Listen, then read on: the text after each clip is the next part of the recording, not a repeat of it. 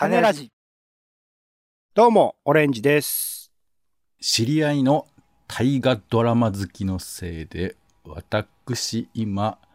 鎌倉にハマってます。恥ずかしい。ポンです。世の中全部種にしよう種ラジ。よろしくお願いします。よよろしくお願いします。コンテンツ天国。より良いコンテンツとの付き合い方をし、コンテンツ天国を目指します。今回は2022年8月現在、どのテレビ番組を録画してるか、どのテレビ番組を推してるかについて語っていきたいと思います。はい。はい。ということで、今回ですね、今年の2月にもこういう企画やってます。いろいろとね、えっと、二人ともテレビ番組を見ていると思います。録画もしてると思います。その中で、えーどういうものを録画しているか、えーどういう、その中でどれが今ね、面白いかみたいなものを、まあ、紹介していければなというところでございます。今時こんなにテレビ見てるのは僕らぐらいじゃないの？あんまりどうなんですかね。テレビどういう風に見てるみたいな話って聞かないっすね。話の中でも、なんとなくあの番組見たみたいなのが出てきたとしても、なんか具体的にね、全部ピックアップしてる人は確かにあんま見ないかもしれないですね。まあでもあれだよね。テレビの話っていうかさ、あれ見たみたいな話は、あの、とんと最近した記憶はないですけど、じゃその分をここで晴らすという感じですかね。そうですね。せっかくなので、こういう場所で出していければなと思っております。で、えっ、と、録画してる番組のリストについてはですね、一応ブログの形でそれぞれオレンジ1本書いておりますので、よろしければそちら参照いただくとして、まあ、膨大に、えっ、と、僕は上限、ハードディスク、あの、レコーダーを使っているので、そこに入るのが65番組しか予約録画できないという上限のもとに、その上限を常に使い切るみたいな形で録画してるんですけど、その中でもなんかちゃん、まあ、ちゃんと、毎週のようにチェックしてるのっていうのは限られていて、例えばまあ平日毎日やってるホリジュンモーニングフラッグとかニュース番組なのでチェックしてる。あとはほとんどバラエティ系が多いですね。有吉の壁とか水曜日のダウンタウン、あちこちオードリー、アメトーク、ゴッドタン。あとは坂道グループの日曜深夜にやってる乃木坂工事中なり、えーそこ曲がったら桜坂なり、日向坂で会いましょうなり、あとは有吉クイズとかね。なんか気楽に見られるうバラエティ番組は毎週なんか見れてるなぁみたいなところがあったりする。あと30分番組とかはね、すごく見やすかったりするなっていうのはゴッドタンとか有吉クイズとか見てても思うところだったりしますかね。うん。あとは、えっと、バラエティ以外だと町山智博のアメリカの今を知るテレビとかはなんとなく見てるのは、これはラジオで毎週玉結びとかの町山さんのコーナーとか聞いてる流れだったりするのかなとか、カンジャム、えー完全燃焼とかは、なんかやっぱ音楽的にこれをチェックしておかないとな、みたいなものがあったりするのかな、みたいなので、うん。毎週見てますが、ほとんどの番組はもう録画したっきりで、えーつどんどんどんどんつ、まあもちろんね、時々見たりするし、まあそこで書かれているもの以外でもドラマとかでもまた録画は大量にしていたりするので、その中で見たり見なかったりみたいなことを繰り返しているみたいな今のコンテンツ、テレビコンテンツの、まあ、摂取状況ですね。録画してるの以外でも TVer とかでも見てたりするので、すごい量にはなってしまっていますが、ちなみにポンさんは、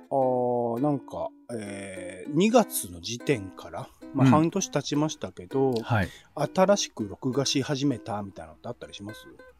新しく録画し始めたか。意外とないんだよね。あ、あんま状況は変わってない。まあ番組でね、いくつか終わってるのはあったりするから、それが減ってるぐらいって感じですかね。まああのーあまた後でちょっとお気に入り喋る時に言いますけどあの結構 E テレのうん。ミニ番組とかには結構困らさられるよね。うんうんうん、あそんなのやってたんだみたいな。そうそうなんか定期的に、えーまあ短期定期的っていうの？中期的というか、う5回連続みたいなやつとかそういうのがやってたりすると「あのタローマン」っていうあの岡本太郎の、キャラクターがなんか特撮化されてみたいなやつとかこの気がつかないからさあやってたんだみたいな。平日毎日とか言ってましたね。とかね。そうそうそういうのとか。あとそれで言うとあのあれだね、えー、と夜ドラの枠。まあ、これドラマですけど、はい星新一の、えーとちょっと不思議なドラマ。これはまあ BS でやってたやつですけどこういうのとか、はいはい。まだやってますね。そう。補足しづらいから、まあ、でも補足しづらいけど短いもの見やすいものっていうのは、うんうんえー増えてていいなと思うけどあの拾うのが難しいなって思うねなんか。なんか意識してちゃんと見とかないとね、そこら辺はピックアップできないような、それは僕は海外、えっ、と、配信もののドラマとかもすごい思うところで、ちゃんとそういうのに詳しいアカウントとかフォローしてねえとこれ絶対見れねえよな、みたいなものが結構な数あったりするので、そこら辺はね、またちょっとあの、これの、えー海外ドラマ版、配信ドラマ版みたいなのもちょっとやりたいなとは思っているんですが、そこら辺をね、まあ、これを聞いてる方、まあ、これだけさっき言った通り、さっきポンさんも言ってた通り、あの、異常な数を一応見て録画してる二人ですので、そこからね、聞いてくださってる方の中でいくつか興味あるのがあればいいかなと思っているところでございます。で、えっ、と、まあ、あの、2月から変わり映えしない内容をまた話してもしょうがないと思ったので、今回ですね、えっ、と、推し、その中での推し番組、新たに、えっ、と、録画とか見始めたものの中で、推し番組について、えっ、と、2人でえーっていければなと思っております。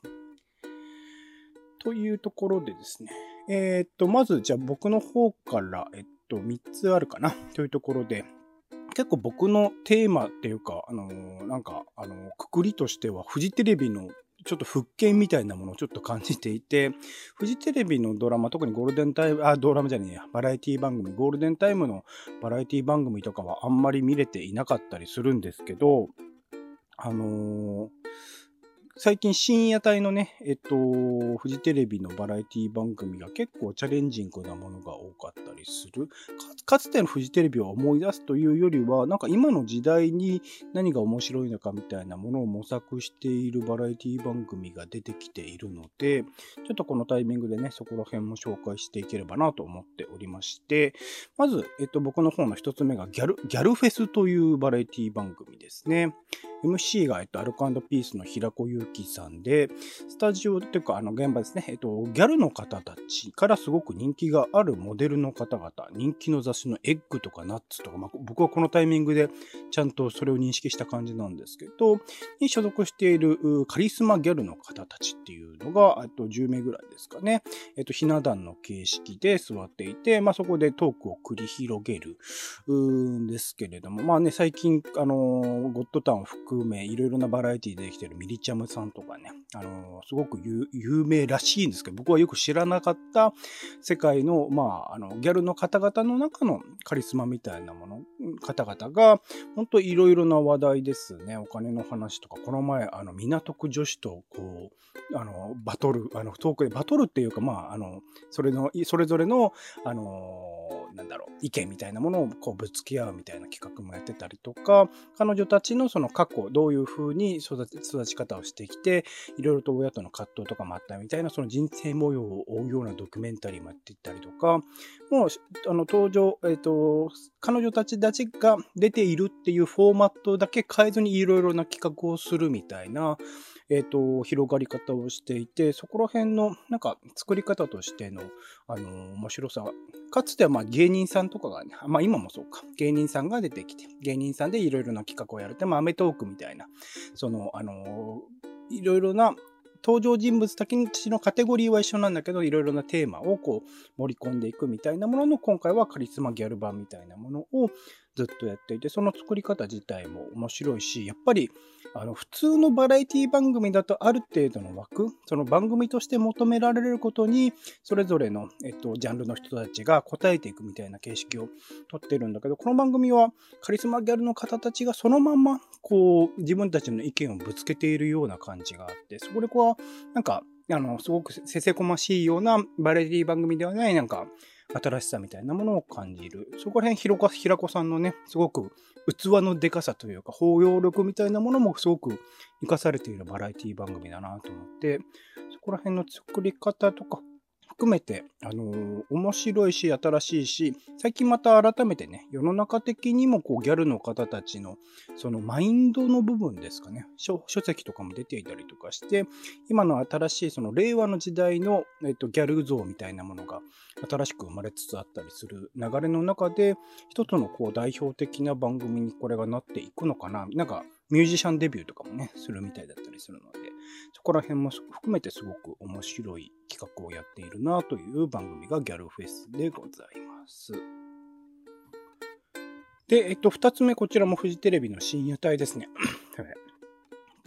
結構ここら辺が同じ時間帯にやっていたりするので、多分フジテレビとして意図的にやっているんだろうと思うんですけど、えー、あえいう、あえいうえおあおかという番組がありまして、こちらは、まあ、アナウンサーがメインのバあのバラエティ番組にはなっている、取材のプロであるアナウンサー自身が今知りたいことをテーマに体当たり取材ということで、まあ、路上ミュージシャンの方とか、あとはすごく筋肉を鍛えているマッチョの人とか、そういう人たちを探して、その人たちの、まあ、考えていること、内面みたいなことを、まあ、取材していくという体で街ロケをどんどんしていくという形になっているんですけど、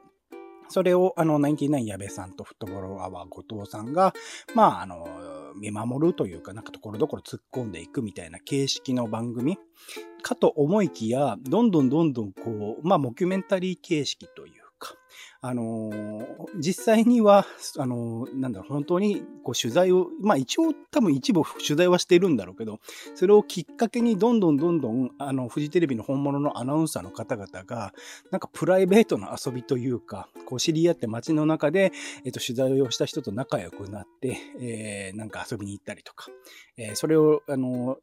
えっ、と、なんだ、カメラで撮影しているディレクターの方、カメラマンの人と仲良くなってなんか遊びに行ったりとかっていう、えー、そのプロセスにおいて、まあアナウンサー自身、フジテレビのアナウンサー、比較的若い人たちが多いんですけど、その人たちの、まあなんか内面に迫っているように見せかけるフィクションみたいなものを作っていて、なんかそこにおけるその、なんだろう、まあプロセスとしてそういう風になんか、あの、本当のように見えたものがここにどんどんどんどんこう入っていくみたいなところの作り方も面白いですし、その作り方にこう的確にととあの答えるアナウンサーというか、ものすごく器用な人が、もちろんだから作られた多分ものなので、ある程度の台本というか方向性みたいなのあったりするんだけど、その、あの、作られたものの中に入り込んでいくのの、その自然さみたいな、まあさっきのギャルフェスと言ってしまえば対照的なのかもしれないですけど、作られたものに、えー、アナウンサーという本来であればし、あの、本当のことを言うことが求められる人たちがどんどんどんどん、あのー、入っていく様みたいなものがすごく、面白くて、あ、これはこれでなかなか、あのー、新しいなと。いうふうに、あの、作り方としては思ったところではあります。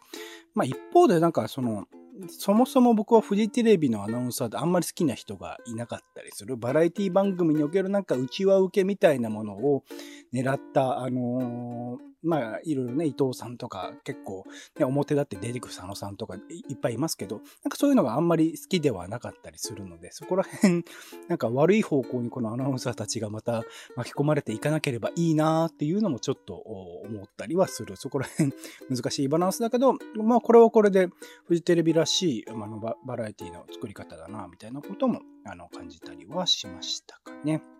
これはもう、えっ、ー、と、全6回ぐらい多分終わりなのかな。えっ、ー、と、多分最新回で終わりですけど、まあ、これはこれでちょっと面白い企画だったなと思っているところです。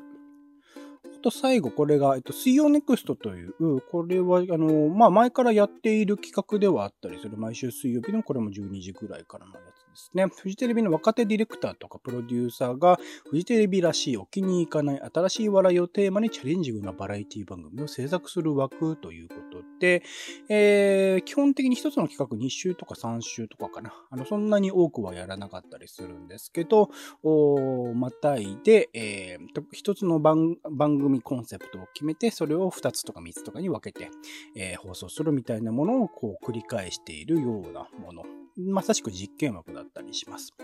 で、えっと、今までですと、アラウンド、アラウンドザコーナーという、えっと、アンタッチャブル山崎さんと、女優の有村架純さんの二人でドライブしながら、そのドライブしているプロ過程に、いろいろな、あの、パフォーマーというかね、演劇の人もいます、お笑いの人もいます。ダウキューマンとかね、明日のアーとか出てきたりしましたけど、そういう人たちの、まあ、作品、えっ、と、えー、演技とかパフォーマンスコントとかが流れてきて、それを、まあ、見てるっていう形式というより、本当にこれを通過しているみたいな感じ感じで、そこら辺の作り方とか、なんか面白いけど、それでいいのかなみたいなこともあったりしたんですけど、なんかそういうもの、いろいろな、こう、今、2022年の今のコンテンツ、今の面白いカルチャーみたいなものを紹介する番組になっていて、これはこれでなかなか切り口として面白いし、結構ジャンルレスにね、宮崎夏次慶さんという漫画家さんの作品を使ったあのアニメーションとか、なんか、あのー、単なるコントとかではなくて、がっつりドラマ、ドラマ仕立てにしたものをショートドラマとして間に見せたりとか、そこら辺の、なんか、あのー、コンテンツごちゃ混ぜ状態とかも含めてちょっと面白かったりした企画もありましたし、えっと、あとはマックス追体験っていう、かつて、えっと、なんだろうな、ドッキリ、えー、出川さんとかがドッキリをかかったもの、その伝説的なドッキリ企画、結構えぐいものもあったりする。それを、あの、若手の芸人さんとかが、えー、と改めて追体験するみたいな企画があったりとかして、それも、なんか、ドッキリっていうものの、その制作の裏側というか、どういう風な構造でどういう風にびっくりさせるのか、みたいなものも、こう、わかるような、あの、ものになっていたりとかして、その企画も面白かったりしましたし、あと最近で言うと、ザ・ハウスっていう、これはまあ音楽番組だったりするんですけど、MC がちょっと変わっていて、えっと、俳優の満島ひかりさんとバナナマンの設楽さんの二人という MC があって、一応コンセプトとして満島ひかりさんが住む家、ザ・ハウスというところがあって、そこに、えっと、アーティストの方々が集まってくる、イリさんとかね、桃色クローバー Z さんとか、なんかそういうアーティストの方々が集まって、でそこでそう、フランクに、えっと、なんか、えっと、靴とか脱いだ形で裸足で入ってきて、えっと、トークを、リラックスしたトークを繰り広げて、その後に、その場所で、えっと、そのミュージシャンの方々がパフォーマンス、まあ音楽を聴かせるというテイストのものだったりして、それはそれで、まあなんか、既視感はある、どっかでなんか見たことがあるような気はするんだけれども、今の時代にまた新しい音楽番組みたいなものを考えたときに、まあインスタグラムとかでね、えっと、いろいろなミュージシャンの方とか、あ俳優さんの方とか、プライベートな部分っていうものが垣間見れるようになってきた時代において、そういう人の家にこう上がり込むみたいな構造のなんか面白さみたいなものをちゃんと作っている番組だったりしたので、これはまた、あの、普通に企画としてね、ずっと長くやってもいいなと思わせてもらえるような、あの、番組の企画で。こういう、まあ、今のバラエティ番組の中ではありそうでなかったような、あの、面白い企画をいろいろと試している枠として、まあ、水曜ネクストというね、この時間帯はすごく期待しているものだったりします。まあ、そんな感じで僕からはギャルフェスアイウェオ青、あと水曜ネクストというね、フジテレビの深夜、まあ、12時台にやっている新しいバラエティ企画みたいなものが、8月になってね、ちょっと印象に残って、強く印象に残っている、そして個人的には推したい、ぜひ見てほしいと思っている番組でございます。はい。はい。じゃあ、ポンさん、何かありますか？そういう推したい番組。推したい。まあ、面白かった。うん。行きましょう。面白かった番組ですが、うん、まずは、えー、えー、アルコピースのメガホン二郎っていうバラエティ番組。うん、これ最近始まったんですけど、あのー、アルコピースの勇者あああって番組は知ってる人はどれぐらいいるのか分かりませんけど、えー、まあテレビゲームビデオゲームを、えー、一応モチーフにしてでそこに、えー、お笑い芸人でも、まあ、このお笑い芸人のセレクトが、まあ、アルピーっぽいというのかわかんないですけど、まあ、ちょっと地下っぽい感じだとか、まあ、虹の黄昏みたいな人も入ってくるみたいな、そんな感じの、えー、人たちが入ってきて、まあ、結果お笑い好きが見るみたいな番組になってまして、うん、これご覧になってました？えっ、と、定期的にではないですけど、時々見てたりはしましたがね。そうだよね。まあ、大体あの、ザコ師匠がめちゃくちゃに暴れまくってるみたいなシーンが目立ってたとは思うんですけど、うん。この番組が一旦終わりまして、まあ、ネット企画とかなんとかやってたんですけど、あの、この前はね、オーケストラと一緒にやってた。なんかその後、マジカルラブリーでもなんか同じようなスタッフでやってましたよね。そうだね。マジカルラブリーの、あれはまあなんかいろんな、えー企画を考えようみたいなやつでしたけど、俺は、うんまああれはちなみにダメでしたけど、まあそれはいいんですが、えーアルピーがやってて、でその割とまあ勇者は人気があるというか、ファンがいるんですけど、で、その映画版というんで、メガホンジローってのが始まったんですよ。あ、映画に、そうか、区切ってんなるほどね。うんそうで冒頭は例えばあの、えー映画監督をおお招きして現代の映画ね邦画での非常にあの制作の難しさとかどんな工夫されてらっしゃるんですかっていう風な、えー真面目なフォーマットから5分ぐらいやって5分？はい。5分、3分くらいかな。ちょっと短めにやった上で、えーで、例えば、えーよくコントで、それ映画みたいなコントだねって言われることが多いから、本当に映画になるのか映画監督と一緒に確認してみようみたいなコーナーを やったりとかして、これがね、3週か4週かぶち抜きでずっとやってましたけど、これが結構面白かったね。しずるとか出てましたよ。はい。で、今やってるのは、えー次世代の有村昆を探せっていう企画をやってまして、えー実際の有村昆さんをお呼びして、えーもう消えちゃいましたもんね、有村昆さんね。いえ、これからだ、これからなんです。これからなんですよ。という有村昆さん自体はね。はい。もういやいや、有村昆さんこれからですから。あ、そうなんですか。あらあら。そう、だからそういう、ね、わかる。そういうふうな、えー大きい流れっていうのとは、こうだから対抗してる感じが俺は好きなんですが、うんキングオブコン2022が今やってまして、いろんな、えー映画の解説をね、独自の切り口でやっていくというふうなことをやっていたら、えー、怒りや長介グランプリみたいな感じになったりとか、今してますけども、こういうね、あの、全くグルーブが伝わらない感じわかりますよ。わかるんですけど僕、でも見ましたよ、その回は。どうでした？その回見見た上でグルーブが伝わってないというか、そんなにだったなっていう感じだったね。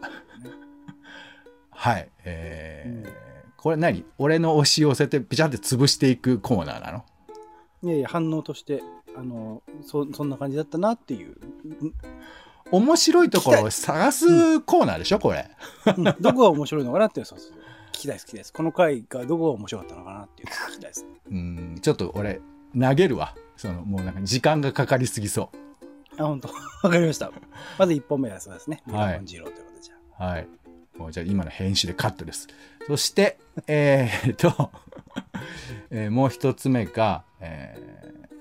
これ、これが面白かったかな。えー、不夜城はなぜ回るというですね、TBS の、えーバラエティ枠でやっていた番組でして、えーっと、過去3月29、6月28とやっていて、これがね、まあ、あの、ちょっとテレビ東京っぽいニュアンスもあるんですけど、真夜中に、まあ、ディレクター一人だよね。まあ、一人かカメラマンぐらいで移動していって、明かりがついてるところ、暗い中で明かりがついてるところが、何、何やってんだろうって言って気になるから、そこまで行って、ピンポンつって鳴らして、すいません、何やってらっしゃるんですかっていうところから始まるドキュメンタリーなんですよ。あ。うん、うん、うん、うん。でこの、えー企画を出した、えーえー大前プジョルジョさんっていうなんかインドネシアとの、えーハーフかなんかなのかな？なんですけどもともと日々暗いところで明かりついてたら気になって行っちゃうプライベートなんだって。うん、うん、うん。っていう彼が実際行って、えーロケをするんですけどいやこれがねあの彼のキャラクターと相まってあとやっぱ夜中に何かやってるっていうのは何かしらのやっぱエネルギーが溜まってるのかもしれないんですけどやそんなことあるんだみたいな、まあ例えばその、えー海外のえーあ海さんね。か、えー、海さんの人たちがそこに住んでて海外の人たちがまあなんていうか日本で生活しづらいみたいな人たちをここに集めて、えー共同生活をしている人たちのところに偶然出会うみたいな話だとか、あとね、えー塩作りをやっている、まあ、職人のところに行って、まあ、話を聞くとかって感じなんですけどこれが単に情報だけではなくてその絡み合いの中で、まあ、本当になんていうかドキュメンタリーになっていくんですよね。でさらになんかちょっとこのウィットに富むというかこう笑いながらこういう展開がしていくんで真面目一辺倒でもないしでもあそういう事実もあるんだみたいな結構心を揺さぶられるようなあのドキュメンタリーでして、まあ、これはあのまあ所さんのダーツの旅みたいなところもあったりもするかもしれないし、まあ、テレビ東京であのつい家ついてっていいですかみたいなニュアンスもあったりするんですけどやっぱクレイジージャーニーっぽくもありますよね。スタジオの作り方が。ああそれはそうかもしれないですね。うんまああのはい V の方はあのそういうなんていうか味が濃いというよりかは意外な、えー不夜城の事実を知るみたいなところと、まあ、人間の触れ合いというとちょっと非常にしょうもないんですけどそんなところが楽しめてこういう切り口とあとやっぱこのディレクターが見たいものを見せるっていう風なところら辺が発揮されててなかなか面白く感じてましたね。これは定期企画っていうよりは特別版を何回かに分けてやったってことですよね。そうですね。はい。あの、TBS もそういう企画枠みたいなものが深夜にあるみたいで、他にもいろいろあるんじゃないのかなと思いますけどね。うんはい。そして、えっ、と、先ほどタローマンの話もあって、タローマンも面白かったんですけどね。えータローマンっていう、まあ、岡本太郎が作った、えー太陽の塔みたいなキャラクターが、岡本太郎の名言とともにもう葛藤したりするみたいな話で、まあ面白かったんですけど、まあ、これを、えー抜きまして、まあでもこれ、これちょっと、あオレンジさん審議なんですけど、えー一応、えーアバタロー戦隊ドンブラザーズ。まあこれがやっぱ最近のコンテンツ天国1位じゃないかなと思ってるんですけど、これいいですか？まあドラマいとしてはいつも紹介してないですけど。触れられなかったのでいいっすよ。はい、ありがとうございます。えっと、まあ、ドラマなのかと言われると、もうやっぱこの、ヒーロー枠って、やっぱ総合エンターテインメントとしか呼べないみたいなところもあって、ドラマ好きが見,、見るかって言われたら、俺よくはわからないんですけれど、一応説明読むね。人間の欲望から生まれるモンスター一月。一つがカタカナで、木が鬼ですね。一月と、一月を人間ごと消去しようとする謎の組織、脳と、え脳みその脳に人ですね。脳とと戦い、人々を守る、えードンブラザーズですね。えードン、ちょっと鬼滅の刃っぽいっすね。そうね、ここだけ聞くとそうですよね。その一月を倒すっていう人間の欲鬼望から。ごと倒すってことでね。はい。そうここはね、ちょっとややこしいんですよ。あの、まあ一応説明するわ、後でね。ドンモモ太郎っていうのがレッド。で、サルブラザー、これブルーね。犬ブラザー、ブラック。キジブラザー、ピンク。そして鬼シスターがイエローということなんですけど、ブラックいるんだ。メンバーの中に。あの、まあ一応トピックで言えば、キジブラザー、これ男性なんですけど、ピンク色であるということが、まあちょっと特筆されたりしてますけれど、えーここにね、ドン・ドラゴクーっていうのも入ってきて、6人目の選手として。それは何色なの？それはね、色はね、まあ、金色とか銀色かな。そうなんかこう、色に縛られない。なんかさっき言ったブラックがこう、正義側にいるみたいな、色に縛られない新しいやり方みたいなのがあるのかな。そうだよね。まあちょっとごめんなさい。すごいあの蛇行するから伸びるよ。とにかくね、ブラックっていうのが珍しいと思ってる人とかがいるのが結構びっくりで、あ、そうなんですか？そう、もう全然そんなのもう 5, 話えー5段ぐらいからもう出てますよ。ブラックなんて。五段って何？えーと、だからえーと、ゴーグル5でブラック出てたんじゃないかな。ゴーグル5ってわかんないけど、もう超古い、まあだからまあ1900まだ80年代ぐらいの時からブラックも出てるし、あと金と銀のやつも言いましたけど、こういう第6番目の選手とかも、ずっと前からいるの。こういう金色とか銀色とか。すごいね。狭い世界でそうか。そうだったんだね。そう、だからまあ、あの、知らないから、なんかそのツッコミをしてる感じはちょっと、は？って感じもあるんですけど、まあそれはいい。そんなことは知識の話だから。まあ、はいはい。ここの、まあ、ドンブラザーズが面白いのはとにかく、えーまず、えーこれ結構もう半年ぐらい経つんですけどあの、ね、ブラックがまだ正体が不明なんですよ。うんうんうんうん。メンバーの中えこれね要するに変身する時にえーとまあ、先ほど言った一月というのが、まあ、な例えばなんていうのかな、えーもっともっと営業成績伸ばしたいうわーってなって、えーと鬼に変身しちゃうのね。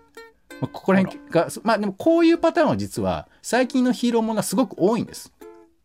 うんうんうんあのいわゆる何か悪いことしてやろうっていう風なやつをやっつけるんではなくて人間の心の中には欲望があってその欲望が爆発するもしくは誰かがそれを背中を押すことで、えーと悪いものになってしまうそれを食い止めようっていうものあの物語が結構もうね10年ぐらい前からずっとそういうのがあるんですよ。まあでもそうですよね。手塚治虫の作品とかでもそういうキャラクターいましたよね、結構ね。えー、とまあまああの個人的な動機としてはそういうことなんですけど毎週出てくる相手としてはそういう風なフォーマットがもうすでにあったりするんですよ。まあずっとだからあるとですね。このヒーローものの中では。そう悪役をそそういうふうにするけ結構早めにそういう風なものがあって、うんでその一月が、まあえー街中に出てくると自然とその、えー先ほどの「どうも桃太郎」とかなんとか「サルブラザー」とかが招集されるんですよ。うんうんで、なんかみんなで集まって、よし、行くぞじゃなくて、あの、なんか拳銃みたいなやつが、あの、そのキャラクターたちをバーンとよ呼んで、変身した姿で突然集められちゃうんです。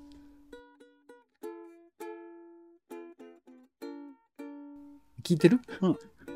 だから、変身前の人がどういう人かってことがわからないままに集まれるんですよ。うんっていう状態なんで今犬ブラザーはまだ誰かがはっきり分かってない、一応視聴者は知ってる。視聴者は知っているんだけれどっていう風な状況なんですよ。はっていうのはまあ。本当に1個たまたま1個なんですけどあとこれ一応ドンブラザーズで戦隊ものなんですけど彼らに基地はないんですよあ。あら。基地もないしなんなら長官みたいなやつもいないのうんまあ疑似的な人はいるんですけどでも一応そういうのないなくてでなんならみんなが揃ってることもほとんどないんですよ。うん何せあのドン・モモ太郎があの宅配のアルバイトしてますからあら。時代ですね。時代というまあそれはあのなんとか運送みたいな感じだからウーバーイーツとかではないんですけどね。うんうんうん。っていう感じのなんというかあの不揃い感みたいなものが冒頭からずっと続いていてだから見てる側としてはこれどういう風に楽しめばいいのかがすごく難解な感じのする物語だったんですね。うんうん。でこれまあたあの特に僕なんか思ったのはその、えーキジブラザーと犬ブラザーが今回 CG なんですよ丸ごと。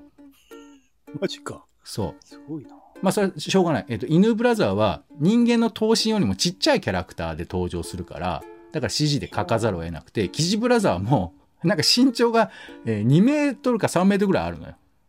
あ、でかいんだ。でかいの。そう。だから、上半身だけ映るときは着ぐるみなんですけど、基本的には CG なの。はだからまあそういうなんか、えっ、と、多分このね、SDGs 的な、あの、持続可能な特撮ものを作るためにいろんなか、あの、チャレンジをしているやつだと思うんですけど、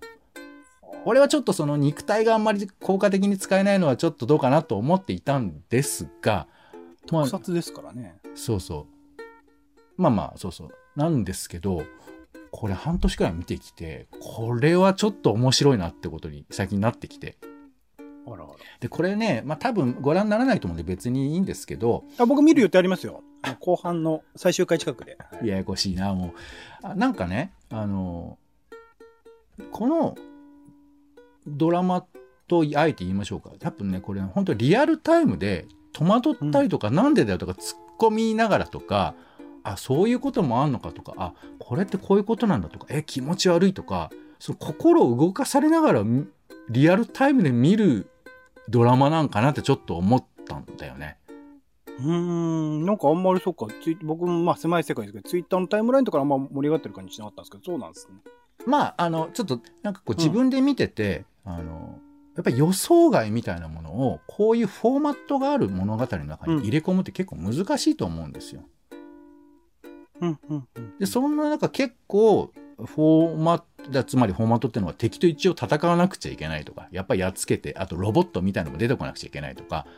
ざくっとした枠組みの中で、シナリオがおかしいっていうのって結構難しいと思うんですね。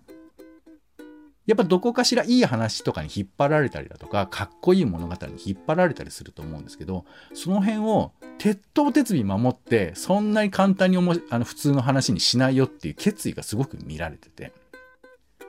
だから毎回どんなカードを切ってくるのかっていうのを確認するみたいな意味で、毎週楽しみになってきちゃったっていう感じなんですよね。そう。だからまあ、トータルでこの点がこういうふうに評価されます。みたいな言い方はなかなか難しいんですよ。今言った CG で作られてると別に俺何にもいいとこだと思わないんですけど、ただ、トータルで、やったるで感がそこにあるっていうところが僕はちょっと好きなんですよ。だから子供たちがどんな風に見てんのかなっていう風なところもまああるんですけれど、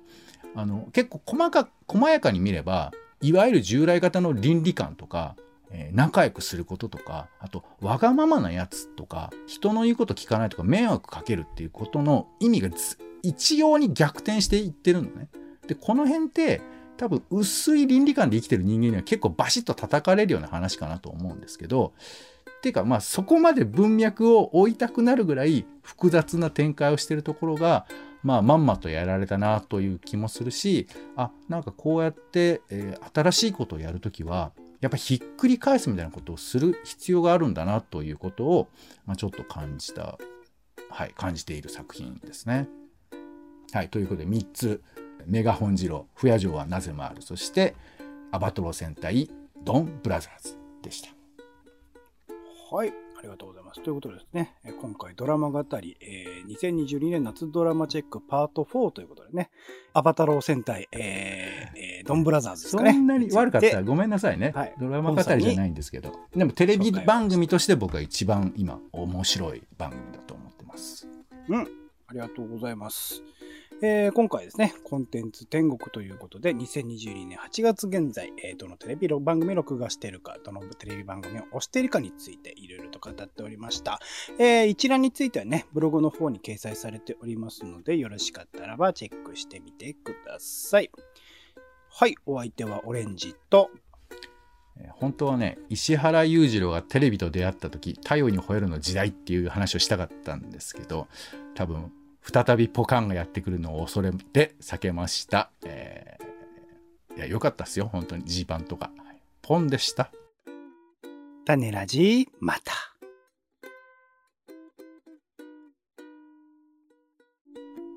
種ラジは、ポッドキャストやスポティファイなどでほぼ毎日配信しています。音声でこぼれた内容はブログで補足を、更新情報はツイッターでお知らせしています。気が向いたらお好きなサービスでの登録、フォローをお願いします。また、番組の感想やあなたが気になっている種の話もお待ちしています。公式サイト、種ラジ .com のお便りフォームから送ってください。